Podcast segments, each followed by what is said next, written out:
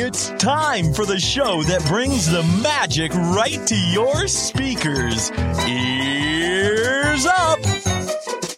Hey, what's going on, everybody? Ears Up podcast. And man, I'm jazzed. I'm excited today, Eric. Number one, because uh, I I didn't die choking on my own saliva before the show. That was Well, good. that was yeah. That's another one to add to the list. yeah. Uh, you know, I'm alive. I'm breathing still, uh, but barely. Uh, much to uh, probably a lot of people's chagrin, but I'm doing it. Um, but we have a special guest on the show tonight, Eric. We have Aaron Goldberg. Uh, he is an author, and he wrote uh, the book that I was speaking of a couple months ago, "Buying Disney's World." And uh, but he's also written a ton of other books, which I haven't read, but uh, they look awesome, and I can't wait to dig into them. Um, so we're gonna chat with Aaron about buying Disney's World, talk about the process that Walt sort of went through, or I mean, sort of didn't really. um, seemed kind of hands off, but but that's you know that's Walt. Um, and uh, you know, just kind of wrap about that. Taryn's going to join us here in a little bit, of course, after uh, you know her her motherly duties are done. Which is, uh, I was hanging out with my friends online the other day, and they're like, "How how do you get out of doing bedtime with Alice?" And I go, "Well, I don't know. My wife's just awesome." Like, they're like, "Man, we get told all the time, like, I don't care." You know, like I go, Alice really likes Taryn to put her to bed. She doesn't really like me to do it. She likes mommy. She likes mommy singing songs. She doesn't like the songs I sing um, which is a lot of death metal. And um, and uh, they're like, yeah, we just get told, uh, I don't care, do it. I don't know. That's a win all around, right? Yeah. I yeah, like I Guess you're yeah. yeah I guess you're just lucky. I mean, I Doing I'm not quite sure. I, I usually try to put the dogs to to bed, but uh, they don't really care either. No. Um, and neither they, they don't respond to either of us, so it doesn't matter at all. they're autonomous beings. they're just waiting, man. Anyway, Aaron, let's get to you, man. Welcome to the Yes. show. Thank you very much Thank for you. for joining us. I reached out to you on your uh, on your website, and uh, to be honest with you, I thought I was just going to go into the ether, you know, and just be absorbed by the spam filter or whatever. But you responded really quickly, which made me feel good. And you said uh, that you were familiar with the show. You heard about it uh, watching or listening to Spectral Radio, yes. and you Oh, still wow. and you still came on. one hundred. So I appreciate that. You were motivated me even more. good old Jeremy over there at Spectral. Are you friends with Jeremy? Do you know Jeremy, or are you just Uh, listening? I, we follow each other on social media. Okay. But I stream it often just Nice. because the background. Yeah, it is. Oh, yeah. It's great background. Yeah. Yeah. That kid puts Yeah. so much heart and soul into that. I mean, you talk about passion projects. I mean, obviously writing Yes. books is very passionate project. It's very laborious, but that kid just goes and he does full programming specials and does all the research. Like, Yeah. I love, yeah, I love that. But, uh, I mean, there, and there are other Disney things to stream, but I always go to his. This is like spot on because he also does a lot of the parks abroad. And I like that. yeah, it's Yeah. very polished and very, uh, yeah, Yep. broad at the same time. Yeah, absolutely. Well, let me ask you the, uh, the, the basic question here. How did you get involved loving Disney World so much? I mean, your, your books are, uh, I mean, you have one Disneyland, you have one on uh, Meet the Disney Brothers, The Wonders of Walt Disney World. Uh, so you're you're you're sort of Disney World focused. How did that come about? So I'm an East Coast guy, but it all basically Fair. started with Walt. That's sort of where my interest, you know, really lies and resonates. Um, but I, I, you know, I guess Walt Disney World is, you know, the easy default because that's where, you know, I would always go, where I grew up going and things like that. Yeah. Uh, but I think the whole fascination and what led me to, you know, researching and reading writing about Walt, about Disney was, was, is Walt. Um, I, how do you not walk into Disneyland or, or Walt Disney World and not like just sort of like distill it down and be like, wow, this like, you know, I hate to say one man's dream, but it came from one, you know, this is the, you know, what, you know, I, I went to Marceline and Oh, I was, you know, on the family farm and it's like, how does, how do we get from here to there and to present day? It's, it's, it's crazy. It is Yeah, incredible. incredible. Yeah. Yeah. Whoa. Am I a You're right. robot or are you a robot, Eric? Which one of Mhm. us is running the algorithm today? And to create things that just, so many things didn't exist before. True. Yeah. You know, and you sound a lot like me where uh, the history of Disneyland, is how we got started in, the, in this doing this podcast, is walking into Disneyland as an adult for, you know, the first time. And you go, wow. And you just get so engrossed in the history. Like, how did this come about? What Right. was the process? And how does it work? How do, how do you make all of this work so flawlessly? And in Disney World, that story, like you get into in the book, is phenomenal. And it's, it is, you know, I don't want to say it's like a spy thriller, but it kind of is in a certain way. There's twists and turns that you don't expect. And, and I said this when I was, when I was first talking about your book, Taryn, you're on, by the way. Hi. Oh, I. Oh, that's for a okay. Pause. Oh, sorry. That's all right, man. Just throw you in the fire. Why not? Um, when I first got the book, I was like, uh, you know, I'll be honest with everybody. I didn't think that this would be very exciting because it's about real estate essentially. And then I got into it and I can't put it down because it's not a, because what you what you did with the book and I was telling you a little bit before we started, what you did with it isn't just like tell a story about things that happen. You you gave a, a, a lot of context to why they were happening and you gave a lot of background into the people who was were doing the happenings, right? If that makes Yeah. sense. You got a lot of like full, not just quotes. You know, a lot of books will take here's a quote or here's a little paragraph from someone or whatever. You have full like transcripts of meeting, and you go through whole speeches and you give the whole thing like five, six, eight paragraphs about Walt talking about Epcot in his own words. The whole thing. It's just here. Here it is, and Yeah. it changed a lot of what I thought the book was about because it's not just about this is a this is a, a a land deal book. It's much more than that. It's about it. It is a it's a journey that these people went on. Awesome. And I mean, Yeah. this could this could be this could be a movie. The way you know Yeah. what I mean, I mean, like a Coen Brothers movie. write it that way. I deliberately wrote it with in mind of the far fetched million to one shot of this actually could be a movie, It could absolutely. but it could be. I mean, I I mean, I'm biased, obviously, but um, it was a hard book to write in the sense that the subject matter and the vast amount of notes that I was able to pour through. I mean, it's boring. Some of it's boring. Um, some of it's not boring.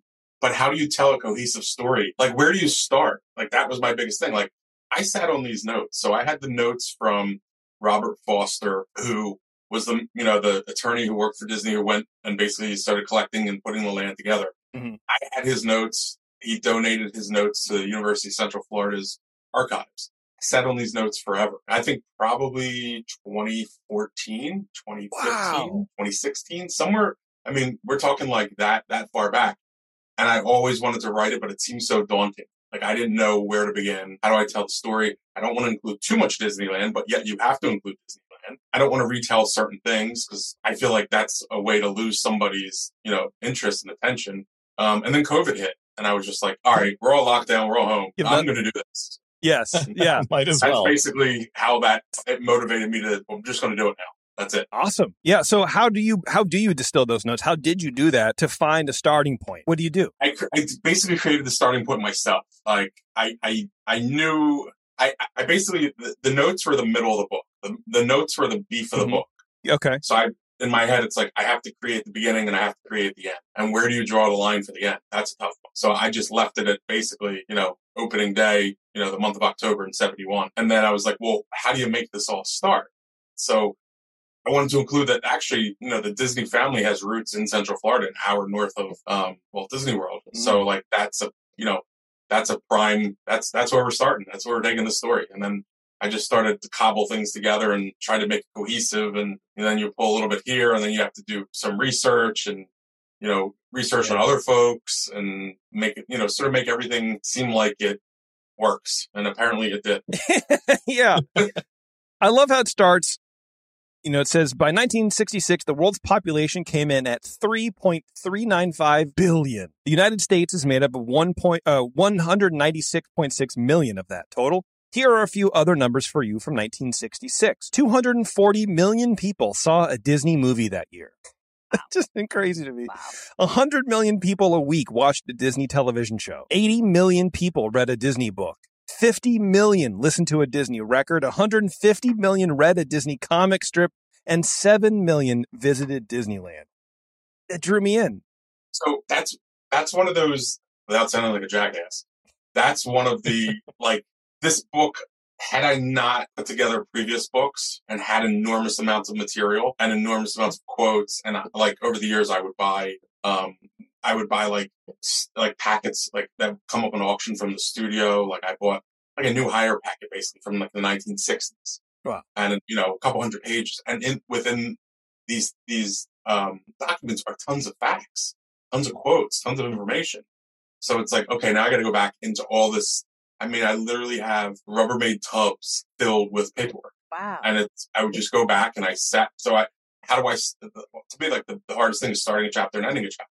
So how do we start this? What's how big is Disney? I mean, you know, how, how monumental was it at the time? So I'm going to look through and I find some stuff, and you know, like those were those were those statistics are are crazy. It is kind of That's just- like it's kind of like putting the Beatles into context for Gen Z right now. yeah. Right. because you don't you don't really know. You go to the park, you go, oh, okay, uh, you know, cool. There's a an old guy who smoked a lot who made this, and that's fun.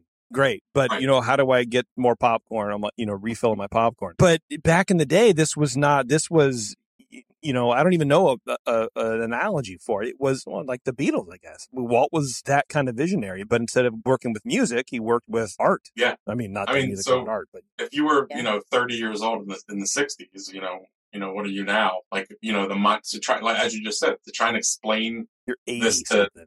the the generation coming up. It's like, you know, TV, well, no internet, right? I mean, Right. TV was three channels plus whatever you get locally. So most people are watching TV; they're watching Disney, Yeah. or, or in some capacity. Yeah, Or- exactly. yeah, What fascinates me about the book is that it's also not a lot of like what I'll call Walt fluff, where you, you get a lot of people who write about Walt like he is just the second coming and he's a genius and he was not faulted and he knew exactly what was going on at all times. And, you know, he's a human. We have facets, right? But, and you take some of those and you humanize Walt in a way that he's still revered and still, uh, knew what to do and still was, was very much involved in the planning. I mean, you go from, uh, we, we'll dig into a little bit, you know, talking about the group of people that he got together to buy the land. And then, you know, he comes back and they go, Hey, we need to figure out how to manage all this land. We have Reedy Creek. We go, whatever. You have to then sell it to Walt. Well, it turns out Walt had already thought about that and made a whole friggin' video on it. So he was like, he was very sort of hands off when he needed to be because I think Yeah. his ethos was very much that of, I'm going to pay people to do the thing that they can do better than I can. And then I'll do Right. what I do is plan and make stuff, like make a, make a film. And then, uh, and then it all comes together in the end. And I like that where I think some other people might have taken that and gone, well, Walt knew all the way from the very beginning to the very end. And it was all planned out and went exactly according to plan. And it, didn't, but it doesn't mean that he was at fault or whatever. It's just that's what it's a it's a giant land deal. And everything is so monumental. So even just think about what was going on at the time for him. I don't even say personally, but like professionally. So, you know, we have New York, we have the World's Fair, we have Mary Poppins, we have colossal things going on. We still have Disneyland. So there were, you know, and I think uh, basically what you allude to or what you what you're saying is, I 100% agree. So he, you know, in many ways he was hands off. However, he knew what he wanted, and he knew if something wasn't right, he was so, you know, Robert Foster at one point pitching land near Daytona by the water, the Tomoka track, and it had everything he wanted. And he was, and Walt shut it down immediately. I'm not competing with the water. I don't want that land. You're way off. We need to come back. You got to come back down towards I four and nine. You know, I mean, he knew. So, and he trusted everything. You know, he. I think one of the things that he, you know, was really good at, or more than really good, but really was exceptional at, was he had the idea, found the talent, motivated the talent. The talent went after it, did what he wanted to do, and he just sort of oversaw and put everything together. Yeah. I think that's, you know, we see that. I mean, you go back to Mickey Mouse, you can go back to the Nine Old Men, you can go back to, you know, the visionary, and, and you know, even just putting the book part of the books together. Like I hate, I hated to speak for him. I, I, I always do. I never want to speak for him. So, I, and sometimes I force in quotes because I want you to hear it from him, and I can pull quotes and get quotes that sort of tell you that he was not happy with Disneyland when it opened. You know, at- you know, the, you know, let's say three years post it open opening and what pops up around. Um, so I'm I'm not going to tell you that because everybody's already told you that. But let's hear it from him. yeah. Well, and I didn't I really. can give you, I could give you like eight quotes, which is I think if something like I gave six or eight quotes and just said, you know, I don't have to tell you that he wasn't happy with it. Here, this is what he says about our sequels, what he says about Disneyland, what he says about giving up power and control. And Yeah. So here, here's this quote on page 12, which I um, highlighted. It says, One of the things, uh, actually, you say, an entire cottage industry popped up outside of Disneyland, and Walt disliked every iota of it. And this is from Walt. One of the things I've learned from Disneyland is to control the environment. Without that, we get blamed for the things that someone else does. When they come here, they're coming because of integrity that we've established over the years, and they drive for hundreds of miles. And the little hotels on the fringe jump their rates three times. I've seen it happen and I just can't take it because I mean, it reflects on us. I just feel a responsibility to the public when I go into this thing that we must control that. And when they come into this so-called world that we will take the blame for what goes on. He knew it. Yep. And I think right under there, you say a second rate Las Vegas, as he often call it. It doesn't sound like he really enjoyed the outskirts of his little world that he built. no, Yeah. I mean, you know, Disneyland was his muse. Not to jump books, but not not to plug another book, but Please do. Yeah. I, so I released a book called Presenting Disneyland a couple months ago. I think in when it, it released in July. Oh, nice. Um, Oh wow. and the last page of the book has a quote from Walt in so what so that book's basically I came across um about 130 some odd slides from Disneyland's opening day. Never seen, never published. It was a Disney studio employee who was invited to opening day. Um these slides were shot in color. No, Disney didn't even take the photos in color. Um, I acquired them from the family, had them restored, had them digitized, and I put them out in a book and I, a coffee table book, and I matched, basically tried to, I didn't want to tell the Disneyland story and I didn't want to take away from the photos. So basically tried to match photos with content from around opening time. The last photo of the book is a picture of the exit from opening day. And the quote that I include from Walt says, somebody asks him, do you think you could replicate this somewhere else? Would you replicate this somewhere So I'm to, you know, butcher it, but this is basically just, Okay. and he says, the only place this would ever work is Florida. In 55. So he, he there was always, you know, the, you know I, I got to think the wheels were always turning. I think a lot of the things were, it wasn't necessarily about, um, I think it's like almost like the thrill of the chase. Like he likes to, he liked to do these projects. So this project is done. Now what's next? It's the Yeah, I- journey. Great. I love the park. Yeah. but it's like I need something more now. I need something else. I did this.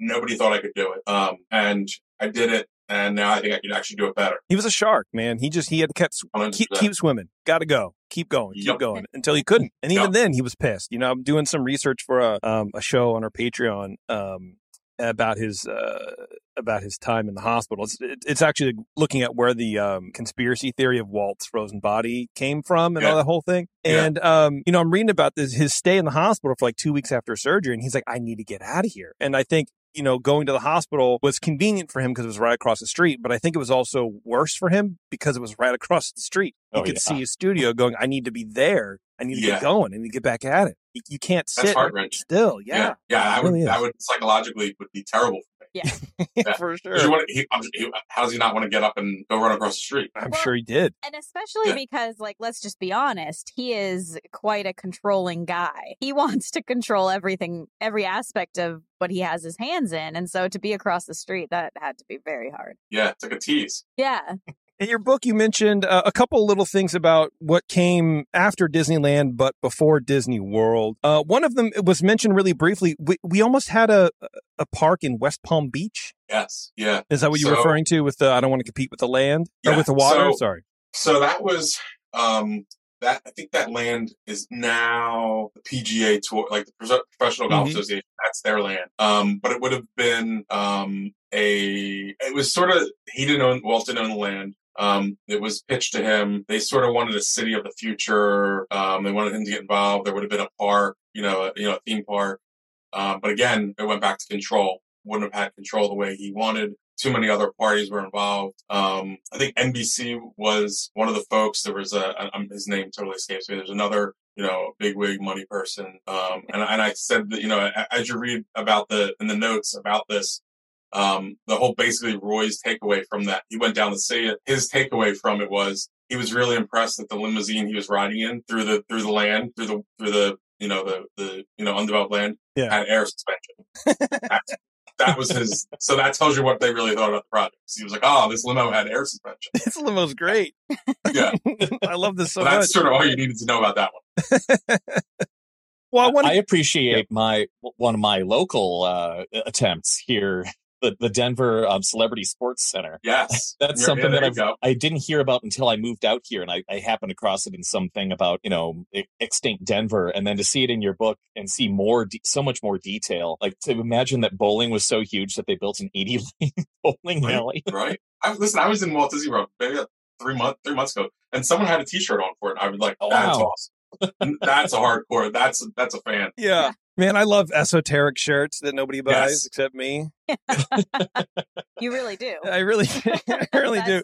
Um, let's talk a little bit about the CIA operative uh, who was sort of in charge of getting the team together. You know, I've always heard that. Well, Walt had connections with the government or whatever, but it wasn't really like that, right? It was sort of how did they know each other? So the so Roy calls their attorneys in New York City Mhm. Says, you know, we need we, we want to do we're going to do a project in Florida. We need somebody on the ground. Um, we also need them to keep their mouths shut. uh, who can you sort of guide us to? The founder of that law firm was basically the founder of the OSS, which was a precursor to the CIA.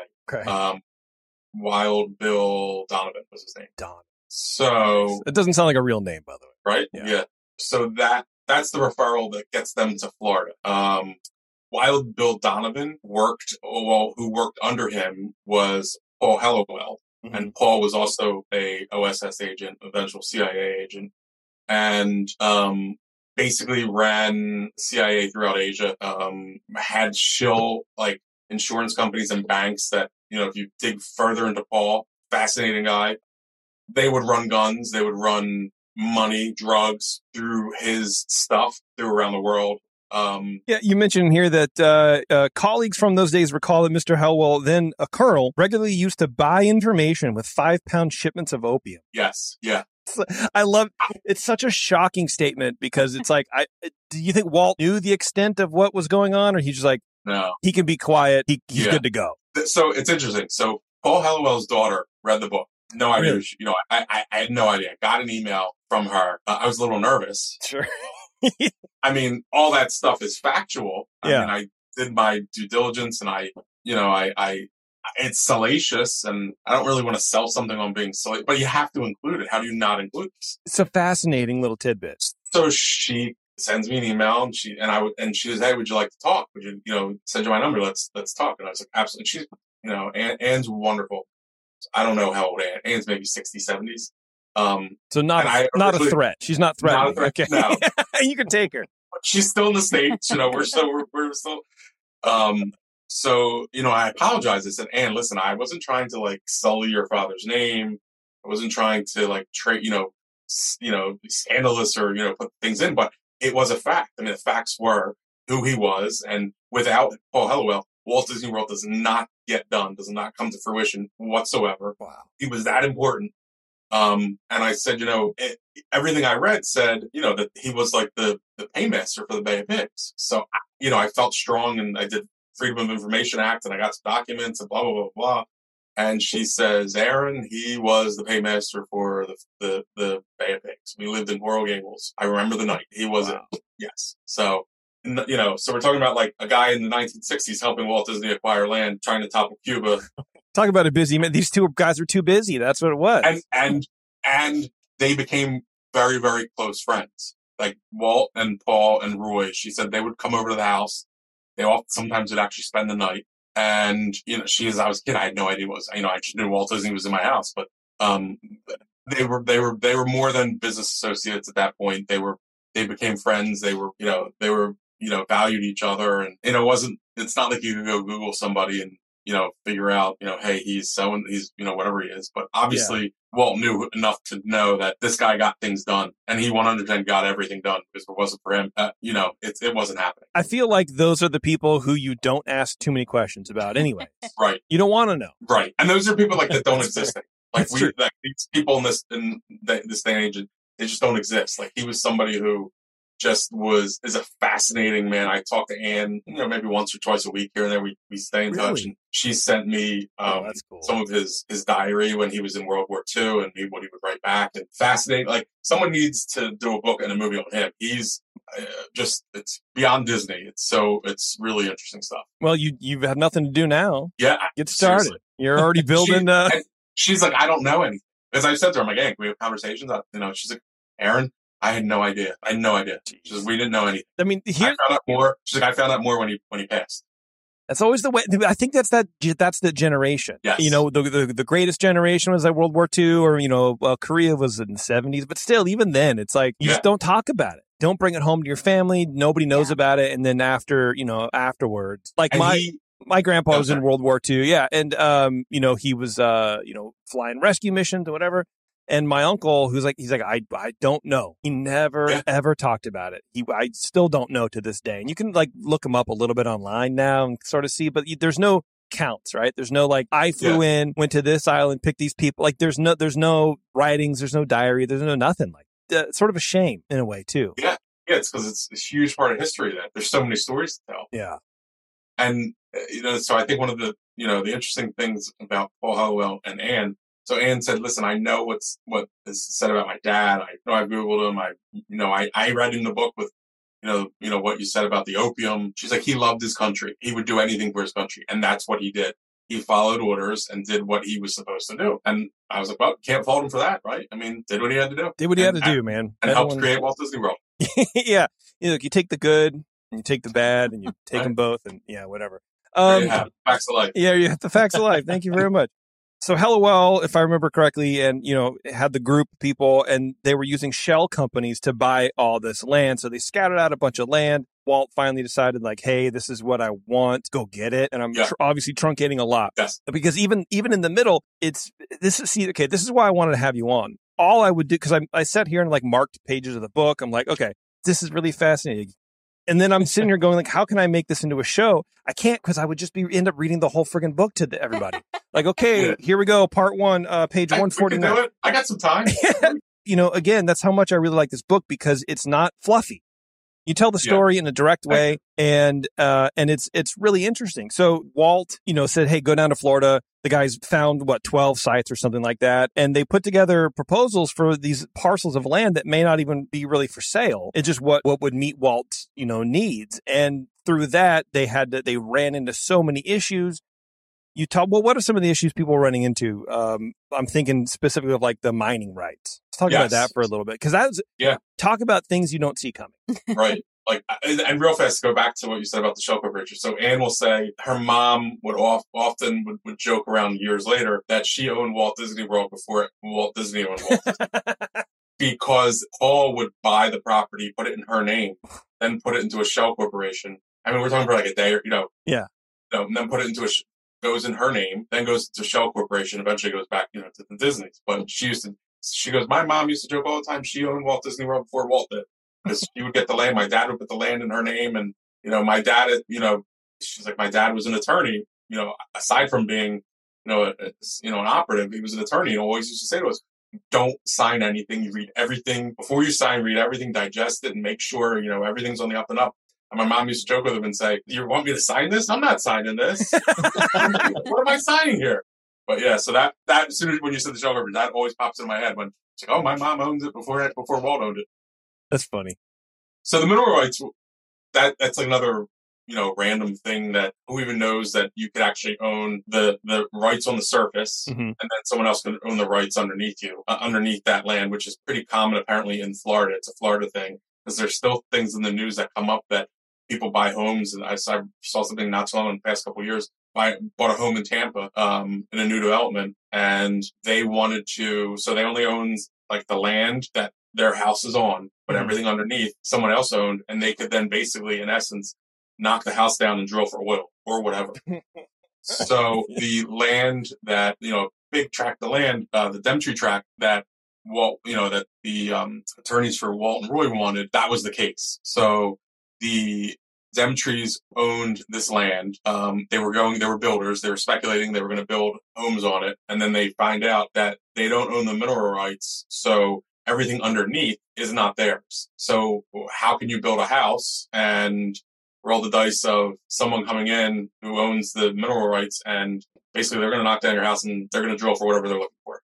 So the Demetrees had this land. They were now trying to sell it and the Disneys wanted it, but it's like we, it- it's, we, you know, we can't have that. So what are we going to have? You know, what are we going to do with this land? We don't own the mineral rights. Tufts University owns the mineral rights. Another company owns the logging rights to some of the trees. And there was a third one that owned something else. So there are three different, it's like, it's late. I can't pull out what, what it was. But so there's three, there's three other industries that are, that own the land in addition to the Demetrees. Yeah. So the Demetrees own the top and every, somebody else owns underneath. So the Disney's were, you know, basically Paul Helliwell steps in and says, okay, well, we can buy, we can get this land.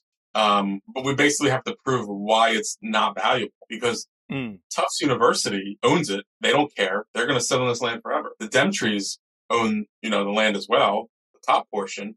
They can't do anything with that land because who can now build on it? Um, so what do we have to do here? Like, where do we have to, how do we figure this out? It would be like ordinarily they tried to figure, other folks had tried to figure out a way to, to make it happen. The Demetrees bought that land and basically they were going to be stuck with that land unless Disney bought it. so Paul Helliwell says, Oh, Tufts University. I had a college friend who is the head of a bank, uh, who sits on the board of trustees for Tufts University. I'll, I'll make a call. Makes the call, goes up to, to Boston, basically, you know, tells Tufts it's an asset that, that you're not going to use. If Yeah. we don't buy, the Demetrees could default on their mortgage, and no one's going to do anything with this land. The land's garbage. It's basically swampland. What are you going to do with it?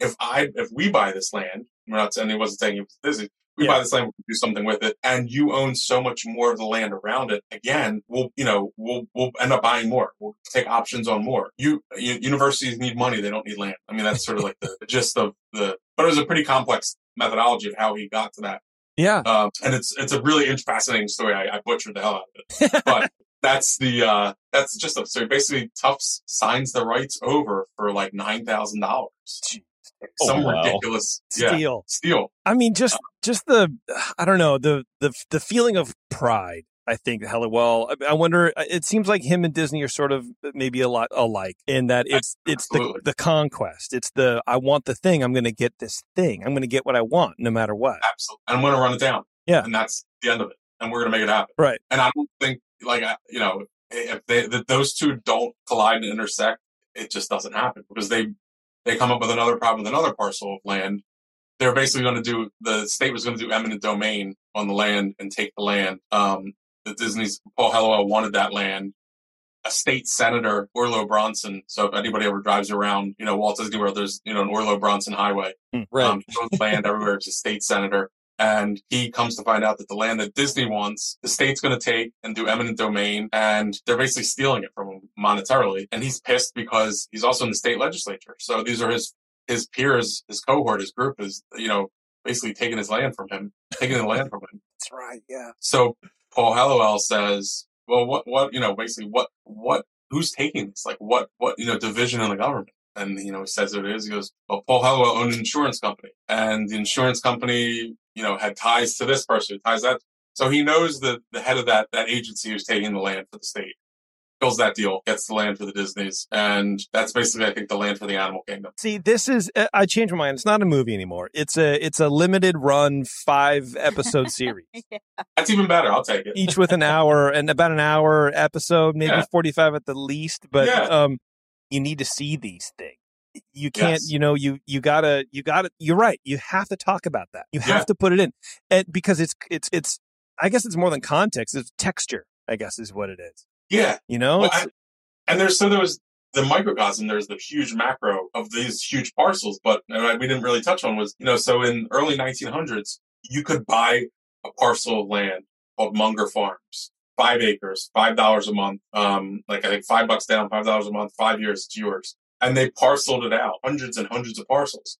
And I actually found an ad. I put the ad in the book of Munger Farms, buy the land, blah blah blah blah. So aside from those huge tracts, there are also these small little um, Munger Farm tracks. And Disney basically went around and Robert Foster went around and started to gather up these tracks because they all would sort of connect or there would be pieces in the middle of another track or, you know, parts that were in swamps. So I think one of the best stories is Robert Foster goes to Iowa. They're, they're tracking down who owns the land. And these, this land was purchased at that point 50 years, 40 to 50 years before. So they're trying to find who owns what. They would call. If they wouldn't call, they'd send a letter. And eventually, if they didn't get a letter, Robert Foster would actually go and knock on doors. Knocks on the door in Iowa. It's, uh, you know, a family there. It's a uh, two sisters and a brother. Says he'd like to buy the land. They agree to sell it. And he says, can I, you know, ask how you, you know, how the, the family come about? You know, there's stories of, old, you know, retirees who, before they were retired, you know, there was a, a woman who, you know, figured her husband's going to die before her. She's going to retire in Florida. So she would like skim money every month and buy a parcel of land because she was going to, you know, retire in Florida. women. so you he- can't trust them, man. Right. Seriously. So he speaking to this family in, in Iowa and they, two sisters wouldn't divulge. They just sort of ignored the question. As he's walking out, the brother comes over and he says, you know, my sisters don't like to speak of this. They think it's ill-gotten wealth now that we're getting money for this land. But my father won the land in a high stakes poker game in Texas. That's how we got it. And that part of that land became Fort Wilderness. Jeez, So yeah, they're just the little those little details. That's that you would never think of. no, absolutely not. So next time you guys are in Fort Wilderness, play Think about a high stakes play some poker game. or something like that. Yeah.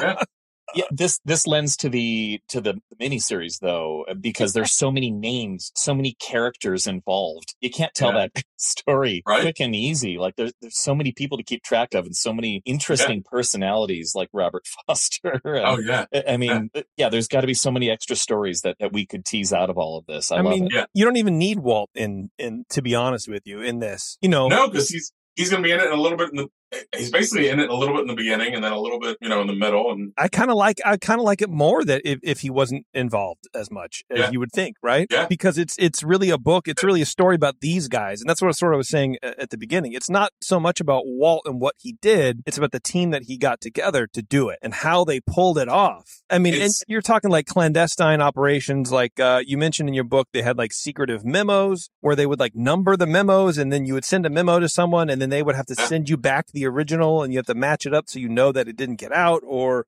uh, when people had to call the offices, it would be rerouted through New York Yeah. or something like that. Yeah. That seems crazy to me. That seems that seems paranoid. right, didn't want to inflate the price. And you And mentioned that. You mentioned that, and then at the end, uh, you know, towards the end of the or the middle of the end of the book or whatever, that he was sort of right to be secretive because once it actually came out in the press, you say the prices went up from something like 165 bucks an acre to a thousand dollars an acre. And I think what, you know, underneath a lot of this is, so we look at it now from, you know, eyes today, Mhm. especially with what's going on with DeSantis and that whole thing. Yeah. Um, Roy Disney's quoted numerous times saying, I had to make a deal that wouldn't bankrupt my company. I had to do a fiscally responsible deal. So it wasn't about, I, I had to answer shareholders. So can I buy land and then can we take the hit if this doesn't work? Can't, I can't buy land at a thousand dollars an acre. I have to buy it much cheaper. I, I have shareholders. So Yeah. yeah, obviously like they want to get the best deal and it's, and you know, people say, oh, they, you know, it was like false advertising in a sense. They scammed people out of this land and blah, blah, blah, blah, blah. And well, there was a fiscal responsibility he felt to his shareholders, to his brother, to his family, to himself. They had so much on the line. But the reality of it was nobody was going to do anything with that land anyway. At some point in the book, it was like you said in the summer, it was like 75 percent underwater anyway. Underwater. Nobody was going to do anything with the land anyway. Yeah, and the I mean- idea that he scammed at anybody, like normally I'd be like, yeah, you know, because you want to stick up for the little guy, I guess. But it would it would be the worst the worst business deal in probably history if you go up to the person, you go, hey, look, I represent, um, you know.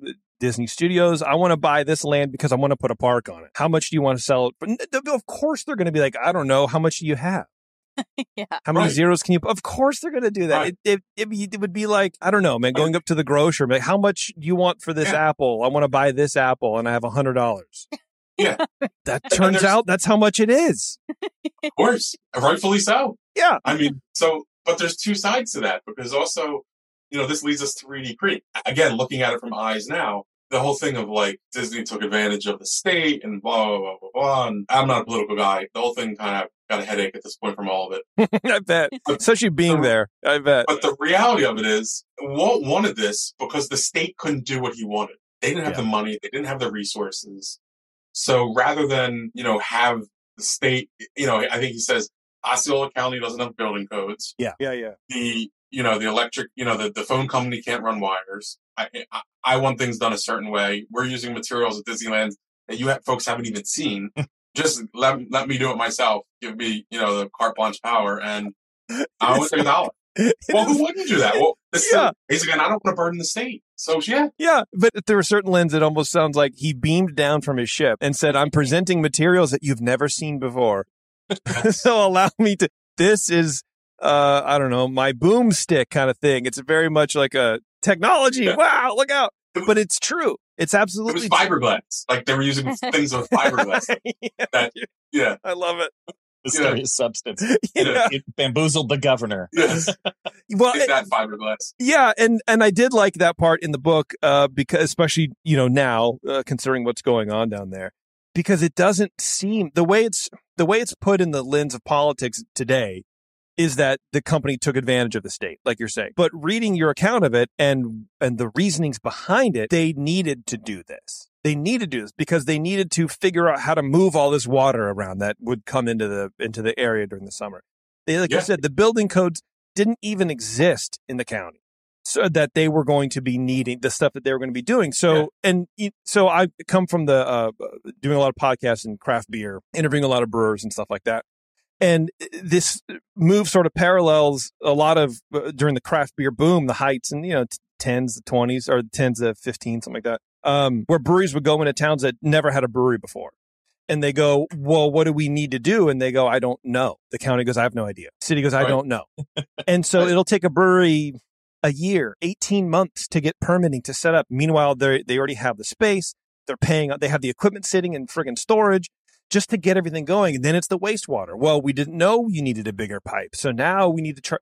So it is this thing where if you can take care of it yourself, that would be, you know, what the libertarian ideal or whatever, where it's just, let me just It's- do it. yeah, it's in their wheelhouse. Yeah. the- Yeah. And who's going to say no to, to, I mean, to Disney coming to your state? Why would you say no? I mean, the governor was like, whatever you need, we can do. What, whatever you need, you can have. And why wouldn't he say that? Of Right. course. Well, Yeah. and, you make the case that uh, a couple of the guys were like, "Look, they've done this for other people as well." It's not. Yeah. It was never. Un, it was not an unheard of thing to have these districts, but at this at, at the size, it you know, it, it was brand new. But Right. it's happened Yeah. before. It wasn't anything that very special. Listen, the villages right now, the villages like an hour north still have, have their own district. Very similar to, to Disney's, but it's still going. DeSantis hasn't messed with them. I mean, whatever, politics, but yeah, uh, it's I, they they seem to never change. Um, no. you know, and uh, I have in my notes uh, talking about Henry Land, um, who was in the government for a second, and uh, he supported the Reedy Creek deal and signed off on it because apparently there was no real pushback when it was passed. Um, then he was bad mouthing it, saying it was the worst thing that we could have done. Well, and then it turns out he never read the thing in the first place. He never read the proposal, and None it's like right. yeah, and but and so I just it's my that was my comment. Why are politics just never changing? We we still go through this today. It seems it seems wild to me. So there's another great character in this, Claude Kirk, who was the governor, who basically signed off on everything and and got it. And that guy is another guy that you should Google. Like what he did, um, so colorful. I, so again, another random, get a random email.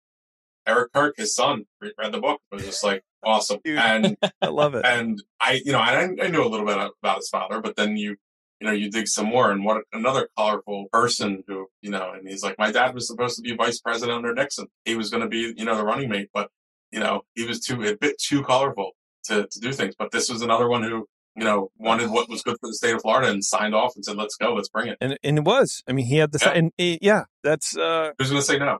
right, right. Another guy you have uh, in here uh, who we talk about on the show a couple times is Joe Fowler. You have a couple Yes. cool Joe Fowler moments in there too, and that's what I mean. Like when I say the book is a, a smooth read because you weave these personal stories with the nuts and bolt of what happened, and you have these long form quotes. And I I wanted to read this one because uh, it, if this is it takes the I don't I see again.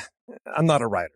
It takes the sterileness of what you would perceive as a real estate book, which what I did, and it, it transforms it into something more human. And so you you say this, you say Walt and Joe had a special relationship. The admiral often reminisced about some of his chapter or some of his capers with Walt in Florida. He says uh, Joe says Walt didn't live long enough to see us break ground in Disney World.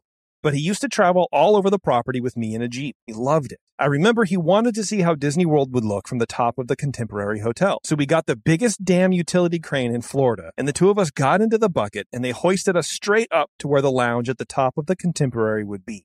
I was so damn busy hanging on, hoping to get down, and he was so enthusiastic. Oh, Joe, look at this. This is going to be great. He could visualize it all. I could see enough to realize that everything in the plans was properly located.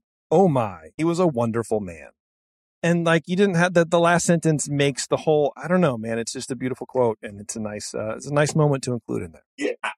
And that's, you know, somebody who was so distinguished in his own right. I mean, it, it goes, I mean, I think it goes back so much to the, to the earlier thing that you were talking about, you know, like sort of hands off, but it's like he had such well equipped folks to do what he needs to do and set the ball in motion that uh, he can sort of go hands off, I guess. You know, he knew the vision. He, he, he conveyed it. And then Yeah. you have somebody like Fowler. It's like, that guy's quite confident He's going to get done what I need. And if he thinks I'm doing something wrong, he's going to push back. And he's probably right. Yeah, yeah, and th- those are the Which kind of why people. he wanted him. Right. Yeah. That's why I think Walt was a genius, is because of the people he hired. Um, and truly, like, you know, from a business standpoint, from a managerial standpoint, he accepted those things. And I don't think you get a lot of that with high functioning CEOs or whatever. You don't, you don't, there's a lot of ego. And I don't think Walt, Yeah. when he had it, but, Yeah. you know, he, he also listened to people too. And you, you, you tell a good story about how Fowler was hired. It's all like quotes in his, and I encourage people to buy the book uh, for a lot of reasons, but read that because Fowler basically was tricked into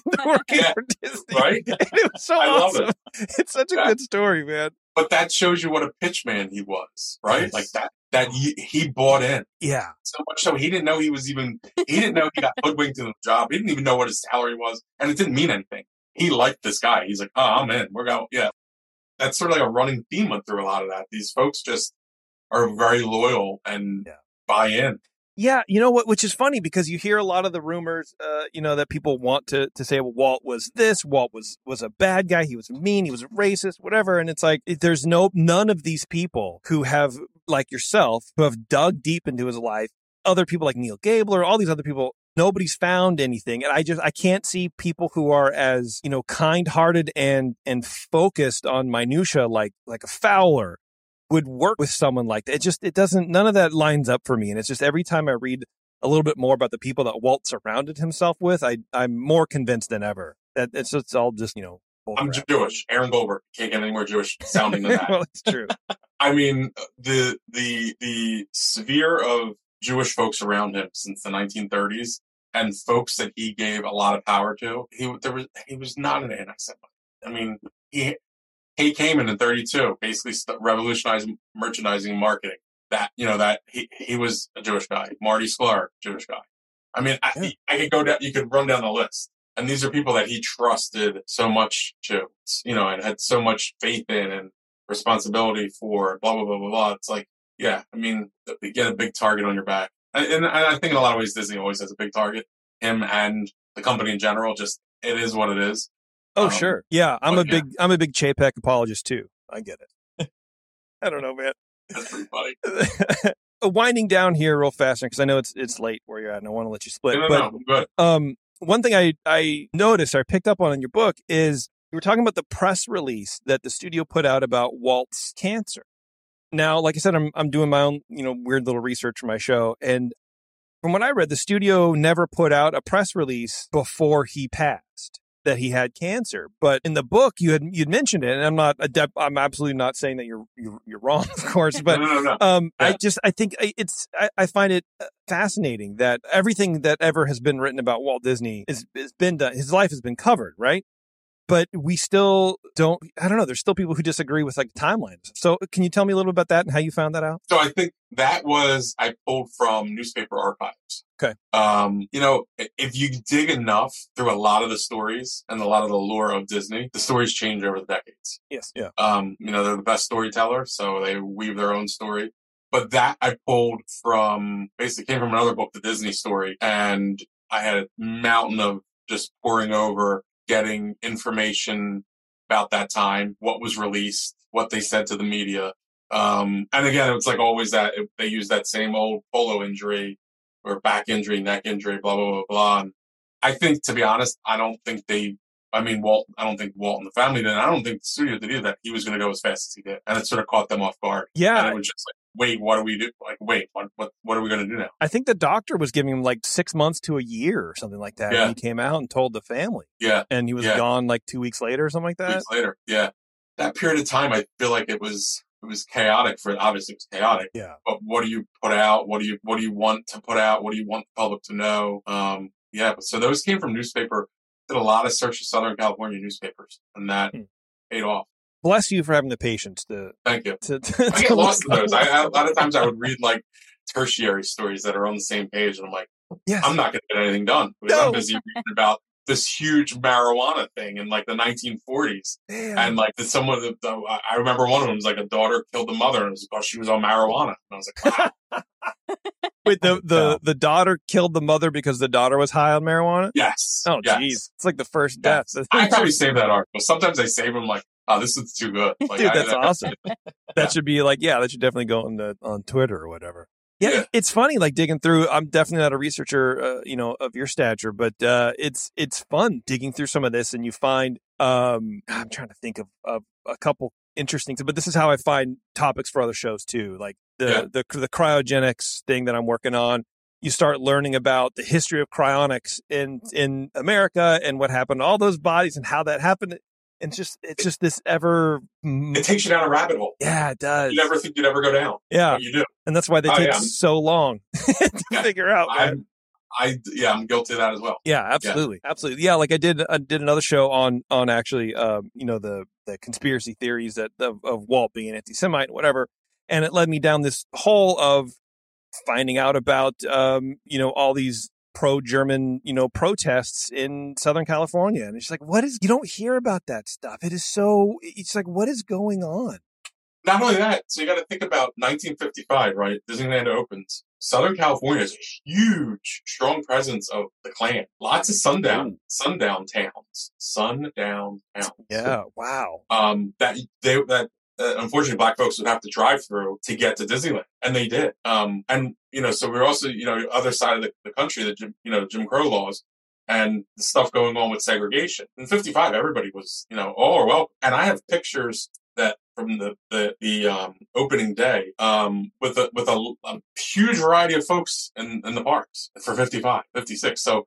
It, there, were- you know, everybody was welcome. It brought people together. Brought people together. See, and I think that's another the environment was still pretty hostile. So God, what a confusing time to be alive. What a confusing Right. time to, be a different race, a non-white. I, you can't even put a, Yeah. a, friggin' name on it because it's like you Yeah. go, you know, you, you, uh, yeah, you get verbally attacked in the street and then you go to Disneyland and then things are fine, but they're also not. I feel like you can never feel comfortable. That's Right. a lot of trauma. It's a lot of generational trauma to pass down Yeah. too. Like that's, oh yeah, yeah, I'm yeah, but I think it was it spoke volumes that you know I can look at pictures and see black folks there. Yeah. On 1955 opening day, yeah. they felt safe enough and comfortable enough to to go. I never thought about that. I, I mean, first of all, I didn't know about the sundown town, but I guess this is what we're talking about with you know Walt's legacy in general. The farther away you get from it and things like that, if we don't talk about it in schools and we don't learn about it, we're never going to know to put ourselves it's in those those- shoes, man. Right? Yeah, because you wouldn't think to associate, but if you think about if you distill down that time, you know, it's a crazy. Dude, Yeah. that's a book, was- man. You can you can write you can write five books on this conversation right now. I'll take ten percent. maybe a few miniseries. You got to, man. I, I tell you. I mean, I'm not like it's up to you. You're just going to get your camera and go. But uh, you know, I think that'd be great. I think that would be a very. This whole book would be a killer miniseries. Oh, absolutely. Disney Plus eight. I'm I'm going eight episodes now. Wow. That's yeah, I'm going full eight. I'll put a treatment together. We'll work on it. It'll be, it'll be awesome, man. Do it. Nice. Um, Aaron, yeah, go ahead. Uh, if you if you have time for one uh, lighter mystery to address, Aaron, Absolutely. um, I, I'm curious. There's that parcel of land, that parcel of acreage that is now the Bonnet Creek Resort. Yes. I, I've always I've, that's always fascinated me. Why there's this chunk that isn't owned by Disney that's that's surrounded on multiple sides by by Disney property. How did they not get that with all the shenanigans going on, with all the really really well done tactics? Were there any notes from from Foster or any of the other the other guys who were working on this where they they tried to get that parcel but couldn't? They tried multiple times. It took them a long time. So that's a crazy. If you think about it, it's like it's like its own little island there. So one Disney surrounds it on three sides. I four is the fourth side. Um, so they tried multiple times. Um, made lots of calls, lots of letters. The person who owned it was.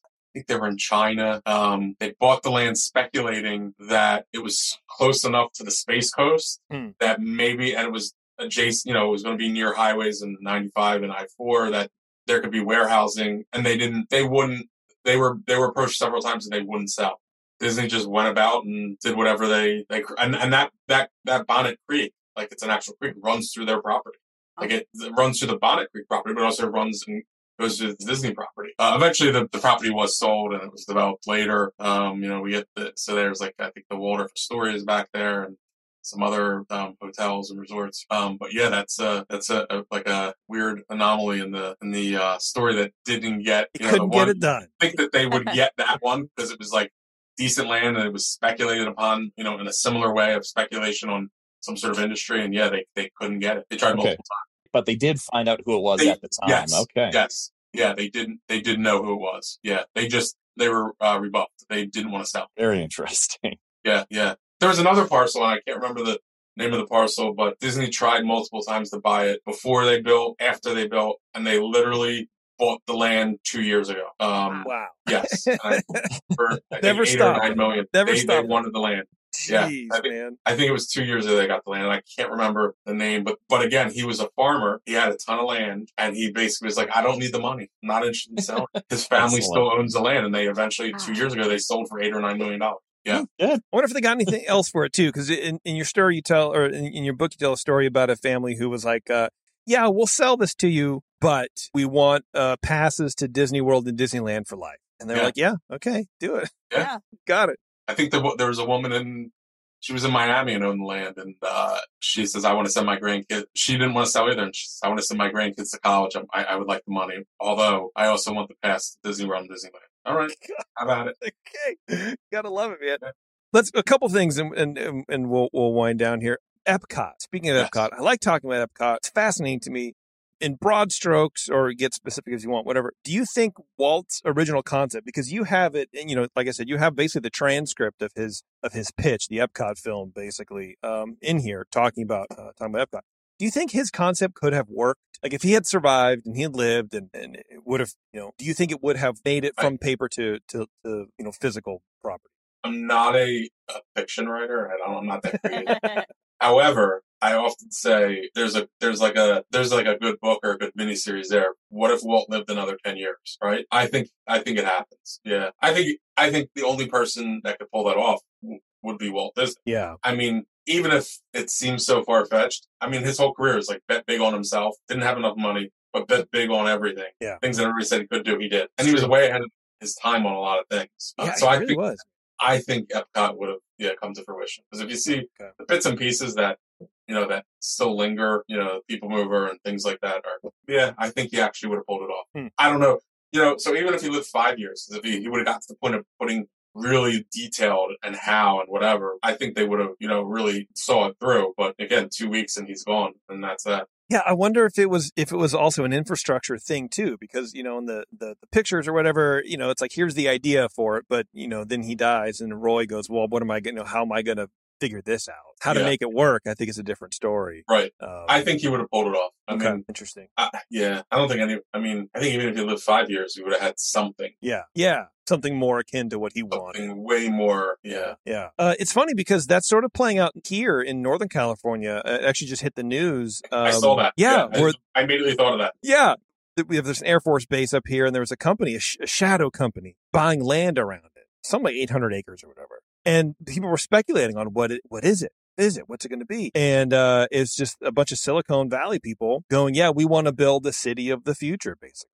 Huh. I was like, oh, wow, this is just sort of Epcot 2.0, I've heard man. that yeah, before. yeah. Yeah. But then Back that- to the 1960s. Yeah, but I guess the county's like it's not just gonna not gonna work because there's no infrastructure here. I mean, the you know the the weird highways we have out here are sort of cluttered anyways. What are you guys talking about? Yeah. But they're Yeah. they're gung ho on it. All right, man. I love the city of tomorrow. Why not? Go at it. There was somebody in New Jersey before I moved to Florida. I lived in New Jersey. And it was outside of it was like Central Jersey, and he wanted to do the same thing. And he was he would run commercials on TV and try to get funding, and he had money and blah.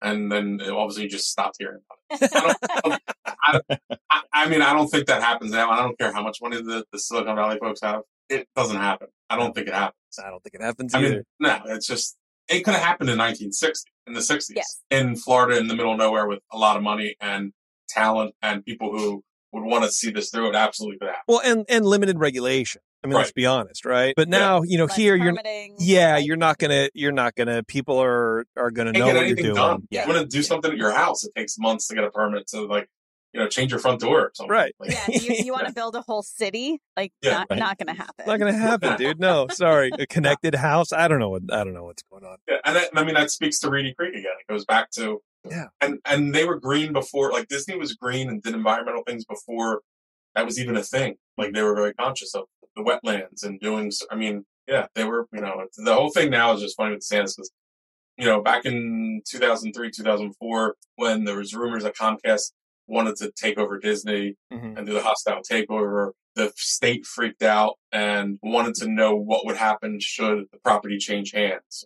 How does it work? How is everything going right now? And what would happen if somebody else were to come in and, and take over? And basically, the end result was Disney's done uh, has been, been a great neighbor. They've done a marvelous job over the past forty years, and the infrastructure is in place that it would be seamless basically if somebody else took over. They did everything the right You can't and beat that they that. hoped and, and the state hoped that it didn't happen. Jeez. So- Well, that was before they were indoctrinating people. Aaron. I don't know if you knew that about them, but they uh, Craziness. they're heavy indoctrinating. Crazy, crazy. Okay, before we let you go, again, I've said this Yes. like three times now. I have a Yeah. little seven questions that I like to ask our guests, Lay 'em on me. um, and they're sort of, you know, uh, not really, you know, one word answer if you can. Uh, Yeah. They're sort of like the um, inside the actor studio question. Remember Yeah. that old show, right? What is your favorite Disney attraction? Um, ooh, haunted mansion. All right. Same. Yeah, same. I was hoping you were going to say barges, though, but um, There we got that guy back there. Nice. what is your least favorite Disney attraction? Ooh, mm. We all have one. Mine is multiple. And it's called I gotta be honest. Autopia. Yeah, I have a couple too. I, I don't need to be on a. I don't need to be on a carousel. I mean, That I is get it fair. works, That is but I, fair. but I don't need that taking up all that space. there you go. Okay, I like it. Um, pie-eyed Mickey or round-eyed Mickey? Pie eyed Mickey. What old ride should they bring back to the parks? Oh, Now, you and Disney World have a lot to draw from, so I'll I'll allow you that too. I'm going. I'm going Epcot. I'm going Horizons. There you go. There you go. Mhm. Uh, what current ride should they remove? Oh, I got a long list for that one. give me give me three. um, basically anything that's been put in Epcot post like 2000. Is that a good answer? Um, Not that's great. That's great. yeah, Yeah. that that But- takes a lot. Yeah, Yeah. Okay. Uh, who is your favorite Disney character? I love Mickey Mouse. Classic Mickey guy. All right. Yeah. And finally, if you could travel back in time and meet Walt Disney, what would you tell him? Stop smoking. that is Yes. by far Can the I- most Can I popular travel answer. back in time and bring like a nicotine patch or some of that gum? Hey, yeah. uh, Walt, you know that kills you, right? yeah. Yo, we need to make a switch here. Yeah, nine out of ten doctors don't agree. Walt. Yeah. It's, Yeah. you know. Maybe we'll bring a vape pen or something. Can I show you how to vape? Can you Uh. imagine, man? That scene now that would be funny, funny bit too. Like bring Walt into 2023, he's just hooting on Yeah. a vape pen, just blasting puffy clouds. Get into vaping, please. Oh Yeah. man. Where I think Walt would have it like on the chain around his neck too, so he Oh, can just yeah. hoot So on yeah. it. Easy a little, access. a little cartridge just on the necklace. You know, like you have like people have like Skittles flavored. He would have like chili flavored. Oh God, what was uh, it'd Scotch like mist. flavored? Scotch, Yes. the Scotch mist Mist. flavored. Yeah. I love a Scotch mist. What is it? Scotch and ice. Oh, okay. Yeah. Definitely don't need the word mist in there. No. Yeah. Well, what you did is Yeah. you, you missed the mixer. Yes. Yeah. Aaron, thanks, man. Go to aaronhgoldberg.com and you can learn about all the books that, that Aaron has out. So buying Disney World is not your most recent. What was your most recent again? Uh, presenting Presenting Disneyland. Disneyland. I, let me tell you, check this out. I'm, I'm going to buy this book. Go, if you go on the cover, it is a photo you've never seen. I know, Aaron, you said like all these photos are basically like never been seen before, but it's Yeah. like, you, it, I don't know. It, it'll freak you out. It'll freak you out. If you think you've seen all the pictures of Disneyland, you haven't. That- Check it out. I, I've looked at a lot of pictures and I, ne- I was like, that's the cover shot because, So good. There's a forklift and a scaffold and a whole thing. You're like, what is going And- on, dude? and I got Bob Gurr to right the foreword. Did That's oh, awesome. man. And it Bob tells a funny Gurr. story about opening day, about Okay. running over Sammy Davis Jr. That's Bob amazing. Gurr, man, he seems like a kick in the pants. Right? Yeah. God bless that Yeah, we were lucky enough to get uh, Rolly Crump on the show a couple years ago before he passed oh, away. that's awesome. It was so good. We had to go through his wife because he was like hard of hearing Yeah. or whatever. Yeah. And um, you know, we're talking about his book, uh, which if you haven't read it, it's an awesome read. I have. It's amazing. so good. And uh, you know, I I'm, I haven't really done many book interviews, and so I'm like sort of going through the timeline of his book, and I asked him a question. He goes, "Well, you know, it's all in my book." I'm like. Okay. Um, yeah, I don't know. I was like, okay, All right. we'll let you go, man. That's And, uh, awesome. yeah, it's just, but uh, you know, it's like the class. It's just a, a such a Rolly Crump thing to do. Just be Yeah. like, I talked about this already. What do you want? I don't know, book, sir. Gee, leave me alone for a second. Read the book. It's a good book. There's, yeah, I think that one of the best stories from that thing is the. I mean, there's a lot of good stories, but I, for some reason, the one that sticks into my head is this goes back to Epcot. I love Epcot. Was the electric umbrella? How they named the, uh somebody was selling electric umbrellas and thought they were like the, like a pieces of shit and they were like terrible and and he's like, but I said the name to Michael Eisner and he's like, oh, that's a great name. So we named the, the restaurant the Electric Umbrella. It is a good name. it, it always stuck in my head. Yeah, the, the umbrella was a piece of shit, but Guys, they're like the name, so we got an electric umbrella. The name works. yeah. My the story that always sticks out for me uh, for me from that book was the uh, when he dropped off uh, his date who was at the worked the front desk at one of the, at the studio and he Yeah. rode into the studio on a motorcycle. Yes. Just dropped her off right at her desk and rode the bike out. And it's like but Walt loved him. He had carte blanche, basically. I mean, he could just Yeah. do. I feel like he could do no wrong. He was such a cocky ass, Oh, yeah. handsome as all get out. And I was like, come on, how do you Yeah. not? How do you not just flex a little bit like that? Yeah. Oh yeah. Anyway, Aaron, where else can people find out about you? You're on Twitter and, and all the social media. Twitter, media. Instagram, all the usual suspects there at Aaron H. Goldberg. Yeah, Cool. Aaron, I appreciate it, man. Thank you very much for taking pleasure. the time. Yeah. Uh, course. My pleasure. we're going to take a quick break, folks. We're going to come right back and we're going to maybe do a little bit of news and, and then wrap it up. So hang on, everyone. We'll be right back. Gee, sorry, guys, but that guy bought 14 churros. I'm all sold out. And now, back to the show. All right. Thanks for sticking around, everybody. You know, I want to give you guys an update on our concierge experience.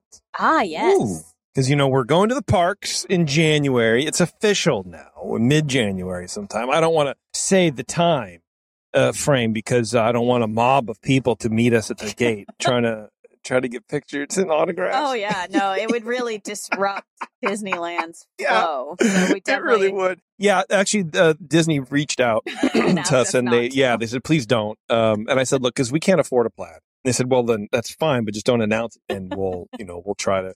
They're going to treat us like Michael Jackson did with his kids, where they just put a blanket on us. Yeah. So you know, like thanked Bob blanket. and hung up on him unexpectedly. Yeah, well, I said Power actually, move. yeah, well, right, yeah. Iger's like, uh, yeah, so uh, you know, if you could do that, because when he talks to me, he gets East Coast. He goes, yeah, when uh, when uh, if you could do that, that'd be really, really great. The family would appreciate it. And I said, oh, that's cool. Oh, Bob, uh, before I go, uh, I want to tell you something. He goes, yeah, what's that? And I hang up. That's my trick. One. That's my one weird trick. No, um, we finally booked our our thing. So you know, we I was talking with Jimmy, and uh, I realized talking to Taryn afterwards that this is a, a perfect. If you're like us, concierge is perfect for you because the way we plan vacations is we go, yeah, let's, uh, for example, we'll, we'll probably stay at the Marriott or whatever, and then we figure out where we're going. Look at the look at the map. Go, oh well, let's look at look at some other hotels because you always got to be price conscious, right? You got to fit your budget. And we we look around and go, oh well, what about the uh, Anaheim hotel? Okay, well let's look at that. We check that out. and We go, oh well, what about this one? Oh well, the Candy Cane Inn's right here. Well, you know what? Just for just for funsies, what's the Disneyland hotel? gonna- What's the California Grand? What about the Paradise? And then so you we just kind of go down this spiral, and it takes weeks for us to plan a vacation because at some point I don't want to talk about it anymore. I get tired of talking about it. I was like, I I'm done. My brain can't handle any more talk about which hotel to stay at. It doesn't matter. And you, you know, whatever. But with, with concierge for Jimmy, all we did was go, this is when we want to go and this is what we're looking for. And he gave me like four options. Like, oh, this is great. What about the Disneyland hotel? so I sort of made him do the whole thing that we do, but it takes half the time that it would normally take for us. And, you know, especially now with Disneyland, you still need resis my fear is that we would just wait. Like if it was up to me, we wouldn't be booked right now because we'd still be going. Well, I don't know. Should we do this? Should we go Disneyland Club level? I don't know. Is that worth it? Because we haven't been in so long. That was a two day conversation in our house. yeah. Um, but Jimmy was helpful all the way through, and he got back to me right away with answers and prices, and um, and we are officially booked. And I want to say from a different perspective, I Can't do it. am a planner. I actually enjoy going down these rabbit holes and not knowing which hotel we're going to be at, but researching all of them. And so using like a travel planner, I was, there was a hesitation there because I do enjoy doing that. There's a part of me that likes that part of the process of vacationing. But I will say, like working with Jimmy and working with concierge, it like, it helped narrow the playing right? like, it helped me just sort of narrow down my options and go, I can still look up, like, I can still look up every picture I can find of the Anaheim hotel. Cause here's the thing. I'm a little bit of a, um, hotel snob. So there's going to be certain hotels that just by the pictures, if I Google image search, I'm going to be like, nah, not, not doing that for four days. Sorry. And then there's other ones where I'm like, oh, okay, okay, we'll see. We'll see. Let's compare this to essentially the Disneyland hotel, which I, I know what that's like. I know what the Marriott's like. Let's compare it to these other hotels that I know. Yeah. But it really did help. Like where where we're staying is a different hotel than we've ever stayed at, and that is sort of an uncomfortable decision for me because I'm a hotel snob. It is. But I also trust Jimmy for one. I, I don't know why, but yeah, I do. why? Um, I guess he's yeah, he's I too he's too handsome to lie to us. Well, and because he's doing it for concierge, not for ears up, maybe. that's Okay, okay. That's why I trust him. All right, that's fair.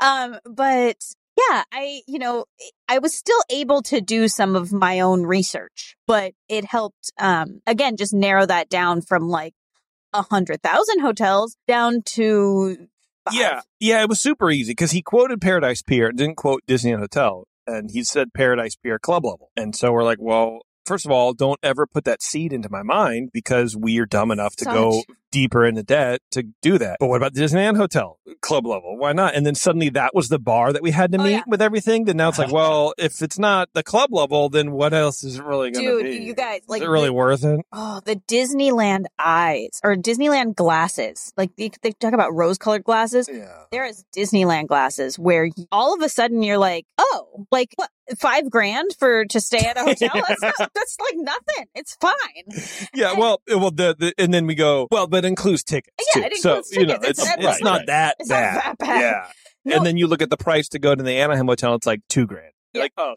okay. and honestly, even that didn't didn't trigger for me until I actually went to I, I went and looked because I wanted to see the like just I wanted to see the Disneyland hotel. Wanted to do it myself because I needed to see it, and I saw that it was eight hundred and fifty dollars a night or something, and I was like, okay, what are we doing? Oh my god, We're talking, we're We having can't- fun. We cannot do that. we are not. We didn't win the lotto. Like, why? Why are we even entertaining this Yeah. idea? but um, we entertained it for a very long time, but we're not doing it It was fun while it lasted. because now we can buy stuff in the park Yeah, like food. Yeah. to eat. That's and fair. like we can buy food like next week. Yeah, So. but yeah. Anyway, it was great, and um, you know, I have a, a, a reminder set to uh, get our park reservations, which is still weird to me that you can buy tickets. That's what Jimmy was saying. He's like, I don't understand because you buy tickets, you tell them the dates, so they don't have the inventory for those dates because they know you're coming. Yeah. So why do you need a also a reservation, And I can't make a reservation until next week, especially if you have park hoppers? and I already Like, bought. Right. It's not like you they need to even know which park you're going to be in. You're going to be in both. What what so do weird, what dude. do you need to know? Weird, but uh, yeah. Anyway, so check that out. Go to concierge.com if you want to live like a king or queen. um, go to concierge.com and uh, they'll they'll take care of you, man. They really do. They lay it all out for you. You get a little phone call, and um, they they give you exactly what you're looking for, and a little bit extra too, which does you know help. Um, either it sets in your mind what you want, or it makes you change your mind. Live outside, live dangerously, but that price for the whole package for the tickets and the in the hotel was was cool to see. You didn't have to do any math. No math here. No, my my next thing that um I'm gonna well I, R- I'm, r- I'm just gonna drop this on you now. I was looking at the What? Car- Carthay Lounge alfresco dining. I didn't know they were still doing that. I'm going to curse at you. Hold on a second. March in the past, present, and future with all the news that's fit to cover. It's the Ears Up Disney News. Oh, all right, everybody. Let's do a little Disney news. and We're going to wind down the night, huh? The chat's going off right now. We're uh, about the Disney Locarna, Locarna, whatever. I don't know how it's said. Never heard of it. Uh, the card Lorcana? game. Yeah, Lorcana. There you go. Arcana. the new card game uh, that's like Magic the Gathering. And uh, we've been talking about it in Discord for a while. That released it the other day, a couple weeks ago, I think. And, uh, you know, already in the bulk packs or in the booster packs, you can get like the really expensive cards. And people are on eBay, of course, selling them for 1500 bucks or whatever. Jeez. And uh, I have uh, my my gaming friends. This dude, he's like, I paid off my medical bills, fixed my car, and bought a PS5 with a game from selling individual Locarna cards on eBay. He just went and bought like five booster packs, got a bunch of friggin' cards, sold them, and there you go. That is wild. Yeah. And so RGH, you know, he's in the Discord last week and he's like, yeah, I, you know, went and, and found a bunch of packs or whatever. I'm like, are you going to split those up and sell them? Well, no, should. You're going to make a lot of money Yeah. on them. You know, if you pull some good packs like that Simba, there's a Simba foil card or whatever. So each booster pack is guaranteed, I guess, to have a foil card, and those are the expensive ones. Okay. And the Simba is like fifteen hundred, going for fifteen hundred bucks, twenty five hundred bucks on Already? eBay. Yeah, already. Ugh. Jeez. And so my thing is like, if you want to play that game, buy the decks now if you can, but the booster decks now, and just rip them apart to sell them because they're going to reprint. If, if it's anything like Magic the Gathering, they're going to have different editions, and each subsequent edition is going to be worth less and less, but it's still going to Uh. be the same. It's going to be the same function. Yeah. So buy it now, make some money on the secondary market, which I know I don't really like to you know, do that, um, especially because Yeah, we've been on record cool. saying don't resell do that. popcorn buckets. But this is different, Adam. This is an already established black market. Well, and Mhm. it's not taking away from somebody else having it. Right. That's Yeah, something like that. Let's go something around that. feels feels right.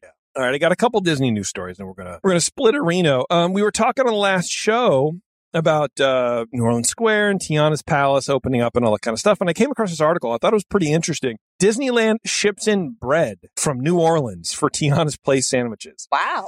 Yeah, and I'm like, okay, Seems unnecessary. it does because instantly I'm going, if I'm a cast member and my union or whatever is asking for more money and the company's saying, no, we don't have it. And then I read that you're shipping in bread from halfway across the country.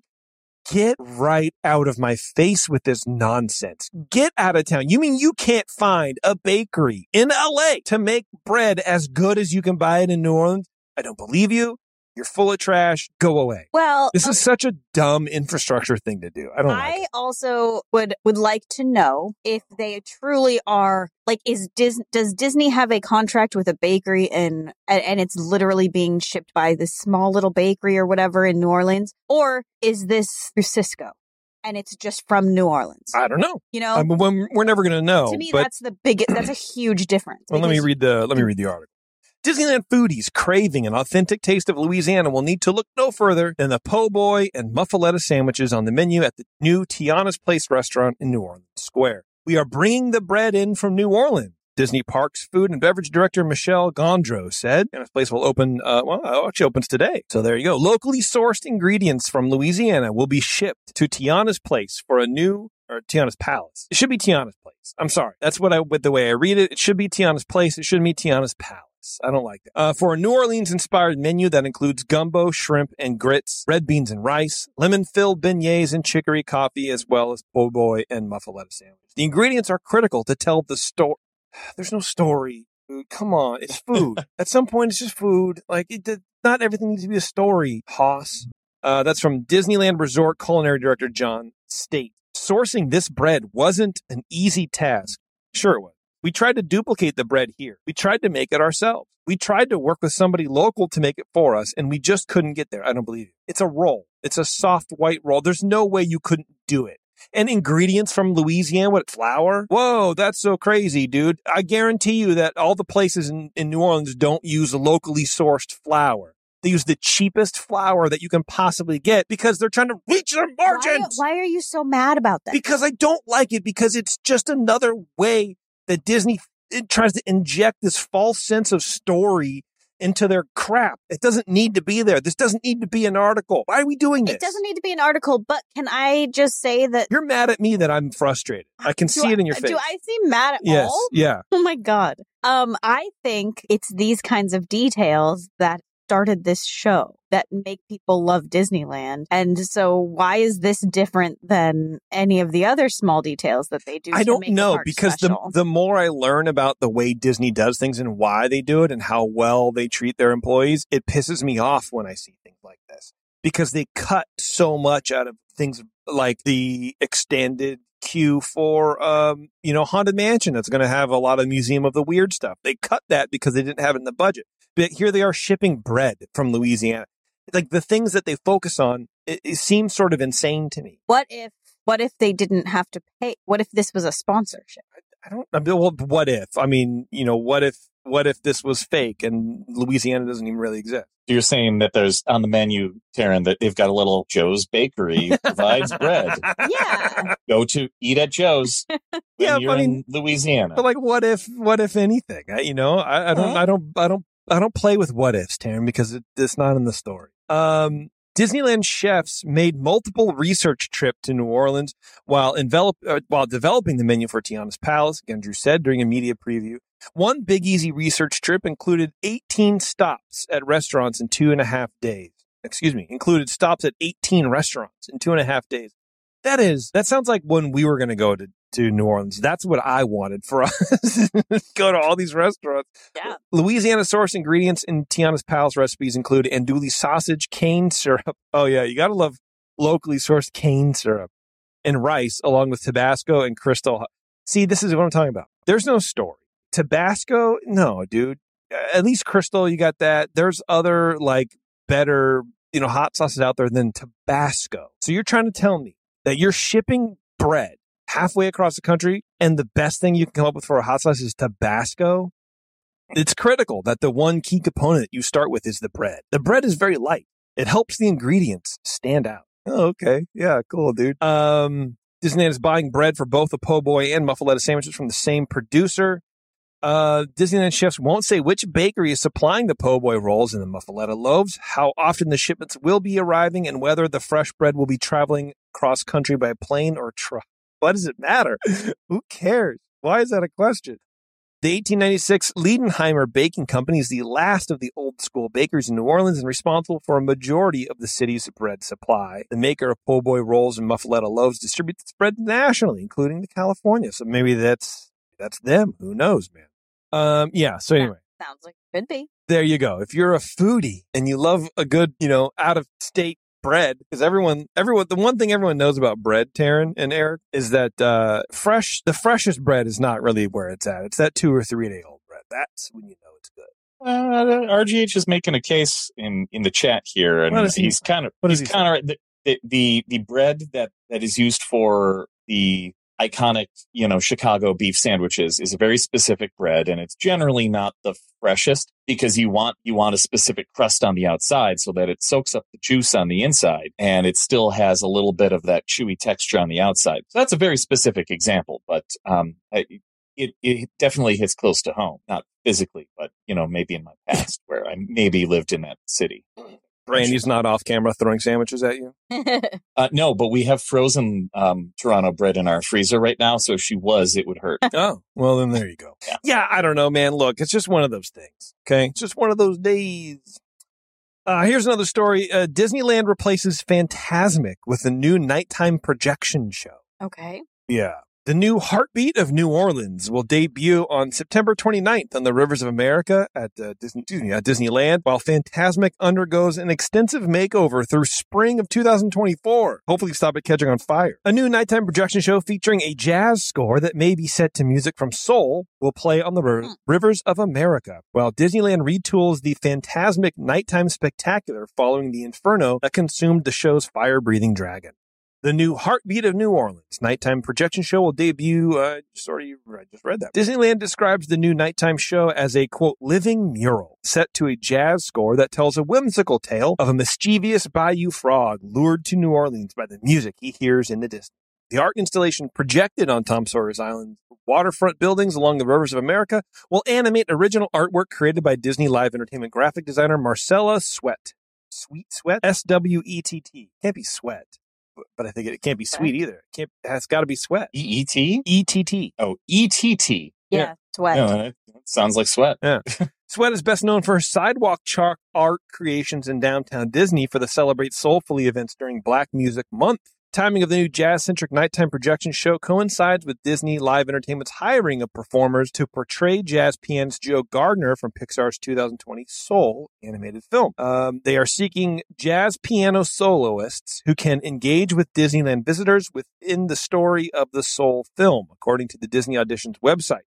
Musicians must be available for in-person callbacks on September 12th in Anaheim for a role that pays. Well, how much would you? How much, Eric? How much would you pay? Or how, what? What's your hourly rate if you're a jazz musician, a jazz pianist, a piano soloist who can, you know, perform and and and also interact with guests and whatever? What's your hourly? Ooh, Disneyland. Um, did, did Disneyland approach me, or am I? You, You know, audition. Seeking the You're Okay, seeking the work. Yeah, yeah, yeah. So you need the Okay. money.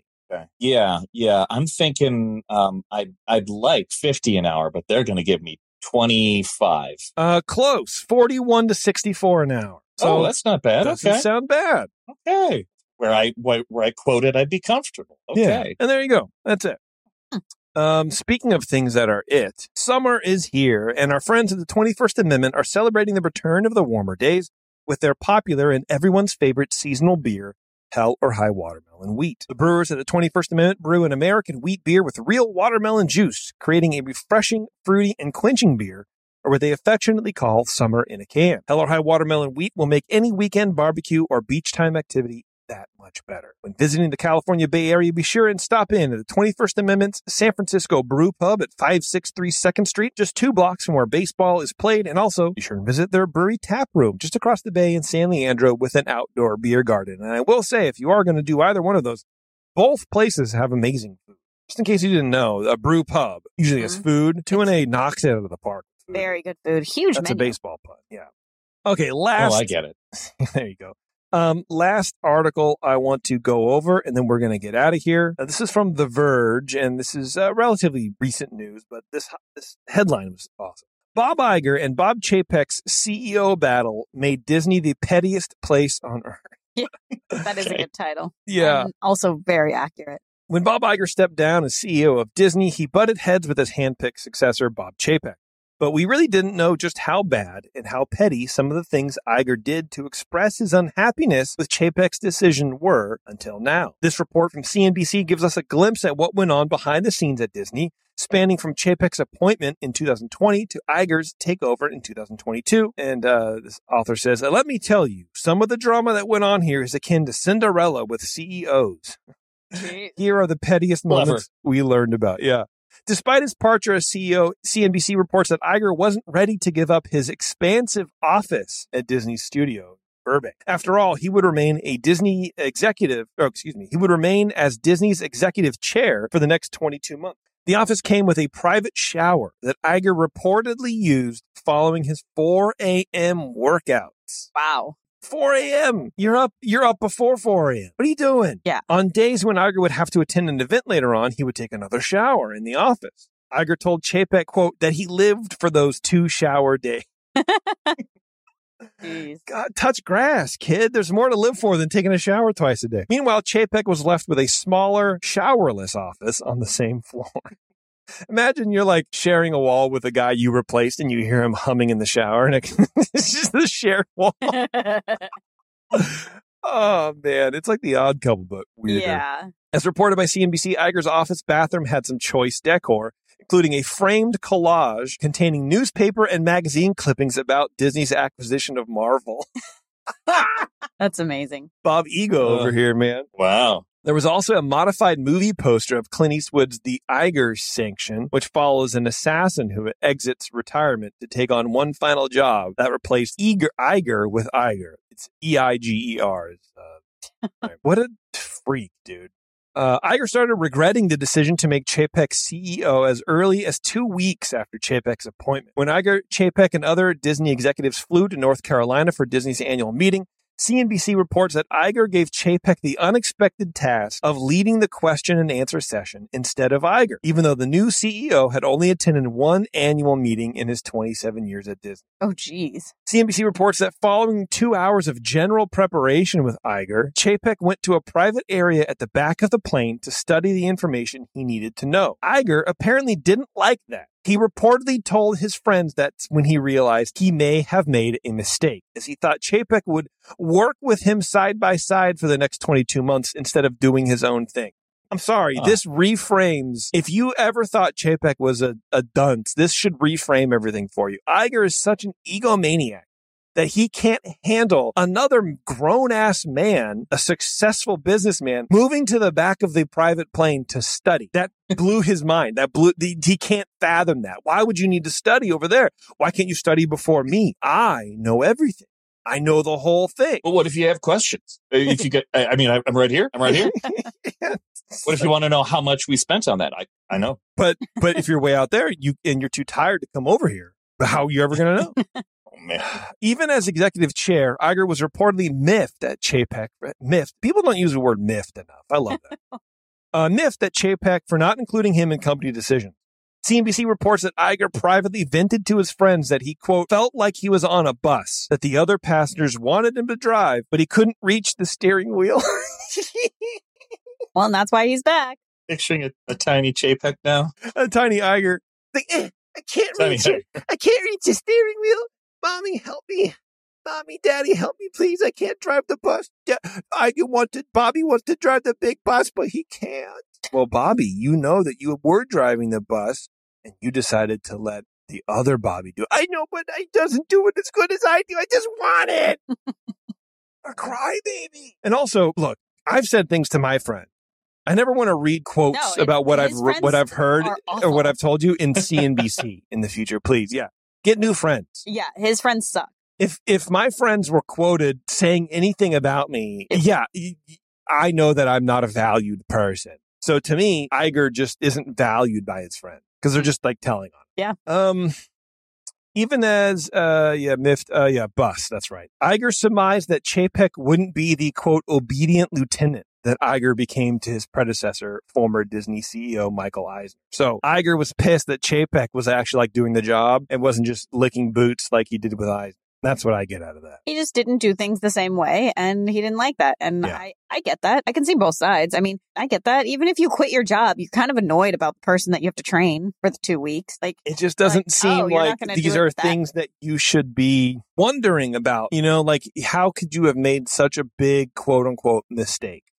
I, I don't know. His judgment is just weird. Uh, in the midst of the COVID pandemic, a report from the New York Times suggested that Iger had, quote, effectively returned to running the company even after Chapek's appointment as CEO. Iger didn't deny this claim, writing in an email to the Times, quote, a crisis of this magnitude and its impact on Disney would necessarily result in my actively helping Bob and the company contend with it, particularly since I ran the company for 15 years. This didn't sit well with Chapek, who called up Iger and said he, quote, didn't need a savior. this is petty. I love it. They just Wow. do not like each other. No, but uh, honestly, I'm I'm full steam ahead on Team Chapek more than I ever have been in my entire life. This is awesome. Good for Bob Chapek.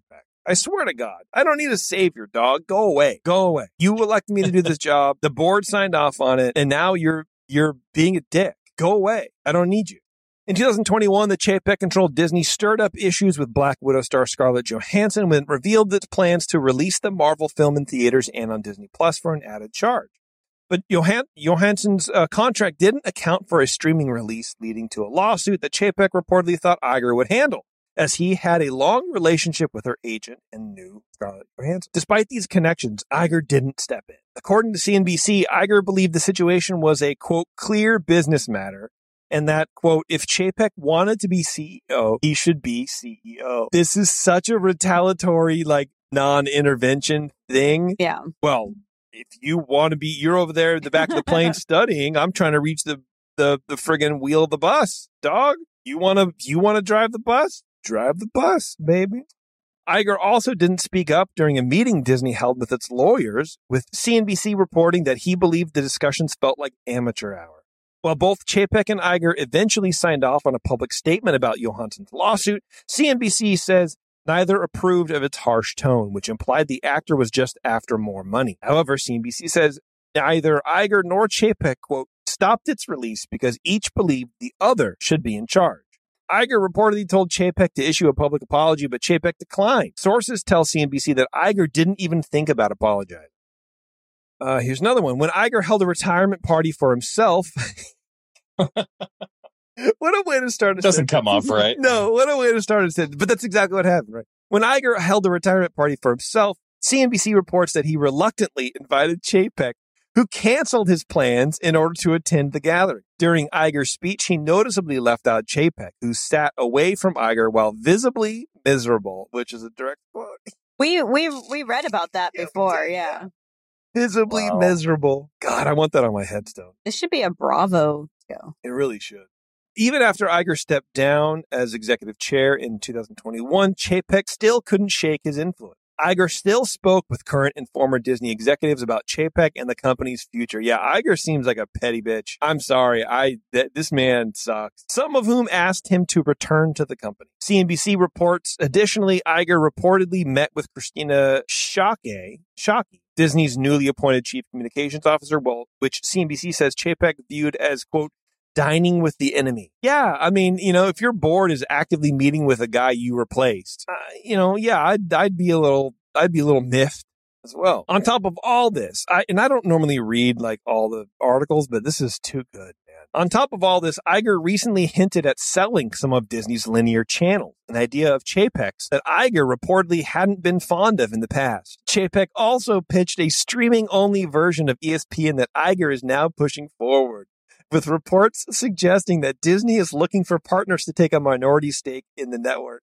JPEG. JPEG is going in. That's not the only move Iger has made that contradicts his previous stances. While Iger reportedly wanted Disney Plus to be the cheapest streaming service on offer, he's following in Chapek's footsteps by cranking up the price yet again.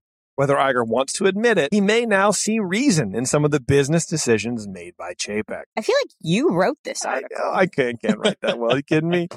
So good. But this is the feeling that I've gotten. I've said on the show before too. I guarantee you Iger is now going, oh, yeah, I guess things are just different overall now. yeah, but he still won. Did he win or is he losing? Because what is the, the stock is like sub 80 right now. It got back up to 80 by the end of the day, but it Okay. uh, it dumped. Yeah. Stock, which again was a big reason why people wanted to replace Chapek. It's worse than it's been in 10 years. But is it just Disney stock that's down, or is the whole stock market down? It's, that's also. I part of think it. Disney stock is down harder than most other stocks. Yeah, it's affecting the market, but other big things like Tesla aren't tanking right now also. Yeah, Yeah, I love it. Taryn doesn't like me to be happy. Taryn hates that I'm happy about I this. don't hate that you're happy. I just Look at her think- face. I think Look at her oh face. Oh my god! Look at her. She's so upset. you just are so. You just. I don't know. Your, your opinions are just so strong on this topic. Yeah. I think it's hilarious. I think Is it's it very because he's so delighted? Yeah. Is that, is that what's getting it? I think it's I think it's very funny. I just I don't know the whole thing. I love when rich people fight. I love when um when people who are sort of elevated elevated based on their decisions um are then sort of called out for who they really are or what they really are. And um I love it when people who get dumped on sort of gain credibility after the fact. Because everyone, in my opinion, everyone dumped on Chapek way too soon, way too easily, and didn't give him time to do his thing. And clearly now with the reporting coming out that Iger was sort of in the background from day one, needling at everybody else, saying, "Oh, this guy sucks, and this guy can't do anything, or whatever." That's got to, you know, you're not setting your successor up for success. Oh no, I definitely don't think he did. And so I think Iger really undermined a lot of what Chapek did, even more than I even more than I had realized. There was a lot of infighting, and it sounds like there was a lot of Iger talking to the board behind Chapek's back, and Chapek finding out about it, and you can't trust your board at that point. Yeah. So it just creates a rift. So it sort of seems like Iger sabotaged Chapek from the from the outside, I agree. and I just I think that's perfect. I think it's perfect because all the Bob Iger stands, you know, that. Let's go. Let's go. All right. Thanks everybody for for making it this long. The two hour mark of our show tonight. I appreciate it. Thank you very much Uh. to Aaron Goldberg. You can go to aaronhgoldberg.com right now and find out where you can buy his five books on the Disney company and uh, the Disney brothers. And uh, this one specifically buying Disney's World. I have not finished it yet. I am slightly embarrassed to say that. I'm about uh, 50 pages out. Um, but man, it's such a good read. If you're not a reader, and, but you want to know like Disney history, stuff that people don't really know or talk about, this is the book for you, man, because it drags you through it. It pulls you through the story. And before you know it, you're on page 50. You're like, whoa, easy read, very smooth, and super interesting. Loved it. Anyway, thank you very much, everybody. Go to Patreon and do all the things. And you've heard me talk about it. Buy some shirts or not. I don't know. Until next time, we'll see you in the parks.